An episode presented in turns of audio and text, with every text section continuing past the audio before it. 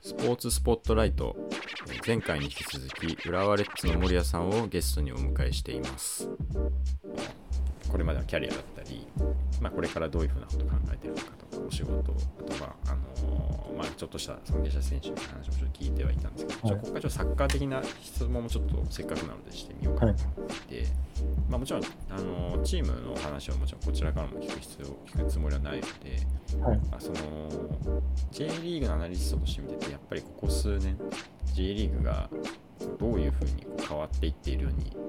メニュー、えー、J のアナリストのメニューが映るのかってところと、まあ、せっかく今ワールドカップ期間なので、はい、その前回の大会があって多分欧州の戦術的なトレンドが今どういうふうに目の目に映るのかなっていうのをちょっといろいろとざっくばらにお話聞けたらなと思います。まその自分のち浦和以外のその昨年の J 所感みたいな、はい、ものをちょっと聞ければな。横浜が、横浜ですよね確か優勝したの。優勝したの横浜で、はい。まあ、ここ数年ずっと2強で横浜 F マイナスとあと川崎フロンターレっていう風になっててまあもちろんねその個人選手一人一人の能力値が高いっていうのもあるんですけど、まあ、ポゼッションしながらボールをこう、まあ、保持しながら、まあ、奪っえー、失ったら、まあ、ハイプレス、まあ、そのままもうゲーゲンプレスじゃないですけどハイプレスで奪うっていうのが多分結構その2チームはずっとやってることかなとは思いますね。まあ、世界のトレンドとか見ても、まあ、リバプールもそうですけどマンチェスターシティもやっぱりそういうボール保持しながら、まあ、ポジショナルプレーっていうのかちょっとあれですけど、まあ、ボール保持しながら、えーまあ、奪われたらそのもう前から相手陣地でからもうプレスかけて奪うっていう風にはなってると思うんですよね。で実際それで、まあ、マリノスは今年優勝しましたし、まあ、フロンターレも、まあ、自陣からつなぐっていうのは相手の自陣でフロンターレなんかはこう、まあ、それぞれの選手の能力値が高いしうまいんで、まあ、ボールをずっと保持してで攻撃をどんどんこう繰り返してまあ、そこに、まあ、ストライカーがいて、まあ、得点するみたいな。っていうのはずっとあると思うんですよ。うーんまあそのトレンド、まあ、広島は今年はもうすごい縦に速いサッカーをしてくれしてたしで奪われたらもうすぐに、まあ、僕たちもやりましたけどやっぱりスプレス速いんで、まあ、ハイプレスできて、まあ、思うようにこうボール動かせなかったりとか。まあ、かつ奪ったらもう、まあ、最短距離で行けるんだったらそこに行くし。っていうそのストーミングみたいなサッカーはしてるして、まあ、結果も残してましたね。まあ実際その、まあ、トレンドが何かっていうのは、うん、どうなのかちょっとあれですけどどのチームもやっぱりポゼッションしようとはしてる、ある程度ね、ポゼッショナルはしようとしてるんじゃないかなと思いますね。その、まあ、フォーメーションがいろいろあって、システムがいろいろあって、まあ、可変したりだったりとか、後ろ4枚にする、5枚にするっていうのは、まあ、それぞれのチームでやると思いますね。マリノスなんかはもうずっと積み上げてきたもの、ここ数年積み上げてきたものがあるんで、まあ、どういう相手に対してもある程度同じようなサッカー、フロンタルもそうですけど、同じようなサッカーはして、うんまあ、そのチームが、浦和もそうですけど、チームがどういうことをやりたいとか、長期的にどういうチームに仕上げていきたいかっていうのをこう明確にしてるチームっていうのは強くなっていくと思うんですよね。浦和も今その発展途上段階だと思うし、これから、まあ、その方向に向けてまあ、今後取り組んでいくと思うんで、プレイモデルじゃないですけど、その自分たちの軸みたいなのがあって、で、その中からそれに適した選手を、まあ、どう連れてこれるか。で、連れてくるそのリクルートのところでデータを使って、自分たちのそのプレイモデルに対して合ってる選手をこう連れてくるっていうのは、えー、うん、なんか重要だし、今後その長期的に強いチームを作るっていうのは手上ではやっぱ重要なのかなって思いますね。単発的に勝つとかはあれですけど。うん、確かにそのってない人ですけど、ポゼッションをちゃんとできるサッカーを積み上げてきたチームとか、あのシティにしろ、川崎にしろ、横浜にしろ、そのなんか負けないサッカーを年間通してできるみたいななんか印象もあります、うん、その勝てる再現性がやっぱ高くなるからそうですねその分そのままそれが確率として得点と得失点収束していくから最終的に、まあ、1位か2位かはその、うん、なんですか突発的に負けた負けてないの話になるのかなみたいなふうに思ってますね。トレンドっていうのは確かにいろんなチームが自分たちのスタイルみたいなものを固めようとしているみたいなトレンドなのかもしれないですね。そうそうですね。うん。まあ。うん。その監督によってやっぱり変わっちゃうと、結局また選手もこうね、その監督によって変えちゃわないといけないし、で積み上げれるその土台みたいなところもそのなくまた一からこう家を作り直さないといけないとかなってくるんで、やっぱりこう家をこう増築するじゃないですけどこうまたリノベーションとかそういうふうに土台はしっかりあるけどその土台に対してやっぱりこういろいろ、うんま、信念みたいなところもあって自分たちのスタイルをこうどんどん積み上げて極めていくっていうのはトレンドの一つなんじゃないかなと思いますね。そうですね、J の話はやっぱりあの、そうですね、あの、すごい聞きづらい、答えづらい、聞きづらい質問も、答えづらいこともあったと思うので、ちょっとワールドカップの話にちょっとずりましょうか。ワールドカップはどどれぐらい見られてます？多分。今は多分仕事の疲れがまだ多分家切ってないと思うんで。全試合をというあれはないと思うんですけど。全試合は見てないですね、まあ、本当部分部分で注目その見てるところは見てますけど、まあ、日本の試合は見ましたね、はい、なんかうん。まあね今回目標としてワールドカップベスト8で日本掲げてでまあ、結果はベスト16今まで通りだったっていうところ、まあ、ただ予選で優勝、えーまあ前えー、過去に優勝した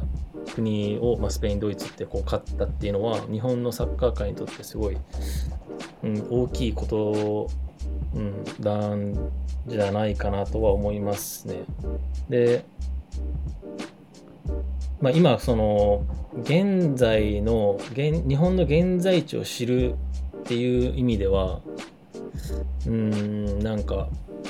ちょっと、ま、日本あスペインとドイツに勝ちましたけど、ちょっとなんか、現在地はどこなのかっていうのは、まだ曖昧なのかなっていうのは、なんか思いますね。その勝つサッカーに特化するんであれば、今回のその、まあ、5バックでしたりとか、今回の戦い方では良かったと思いますけど、今、まあ、スタメン、スタートから出てる選手が、まあ、海外で活躍している選手が多い中で、まあ、その果たして日本はどの現在、その僕たちが、僕たちが日本がやりたいサッカーで、どこまでその世界に対してやり合えるのかっていうのは、実際分かんなかったなとは思いますね。日本はつなぐサッカーをしたいんですか？うんまあ、つなぐサッカーしたい、うん、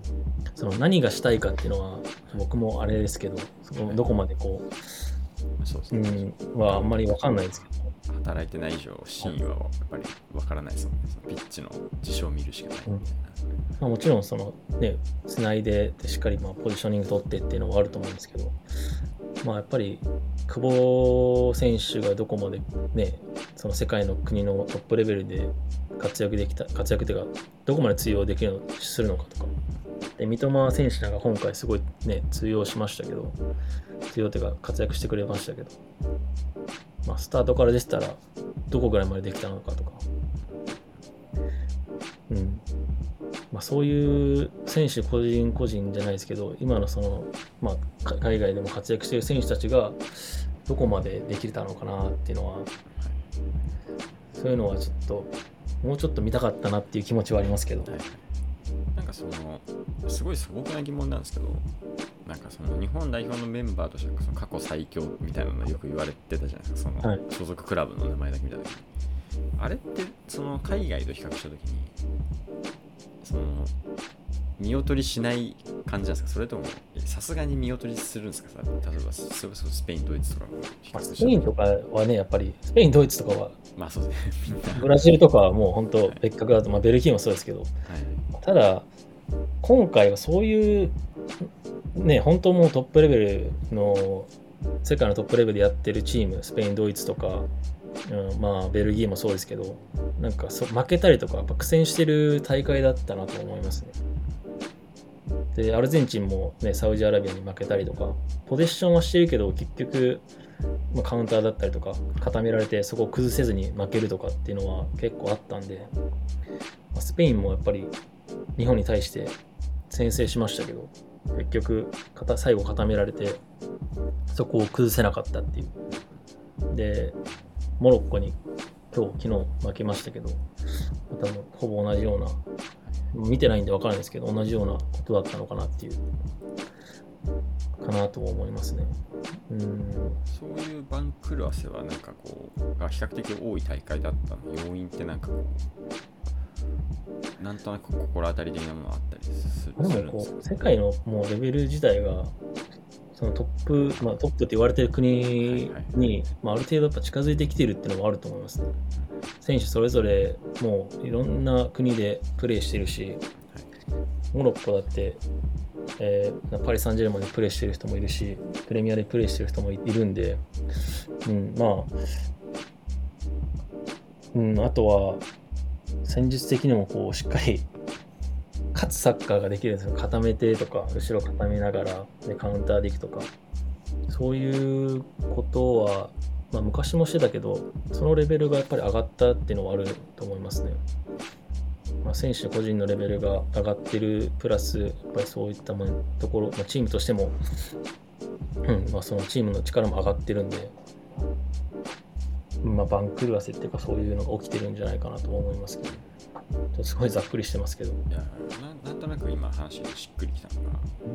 多分そのすそれこそ Y スカウトとかはいやれ XG とか選手をリクルートする指標がちゃんとできて、世界中から効率的に多分リクルートできるようになった結果、各クラブがちゃんといい選手取るじゃないですか。ってなると多分、世界のその選手層というか所属クラブののだけ見たときに多分なんかどんどんこう平均化されていくというかうん世界各国がみたいな国単位で見るとみたいな感じなのかもしれないですよね。それは確かにね、あると思う。その、やっぱり、海外も安くて、ね、いい選手がいれば、積極的に取って、まあ、レンタル出すとか、普通に、そのチームで出れるんだったら出すとか、でリクルートのところでもそういうデータを使いながら各、まあ、国とか他の国でこういう、ね、リクルートのこう網みたいなのを広げてると思うんで、で、日本の選手もそこに、ね、引っかかったりとかで、今、三笘選手とかも言ってると思うし、まあ、そういうところもあると思いますね、絶対に。うん。今回はだって森谷さんからいろいろとキャリアだったり、まあ、ワールドカップの話だったりといろいろと伺ってきました。またあの機会があれば、まあ、暴露話は聞かないとして、まあ、どっかまた節目節目でいろいろとお話聞かせて4年後あたりまたワールドカップの話も含めいろいろ聞かせていただければなと思います。今日はありがとうございました。ありがとうございました。スポーツスポットライト。この番組は Spotify、Apple Podcast、Amazon Music 各種プラットフォームで配信しています。概要欄にあるフォームからお便りお待ちしています。Twitter もやってます SPO アンダーバー SPOT ライトスポアンダーバースポットライトですね。でハッシュタグスポスポで感想ツイートもお待ちしています。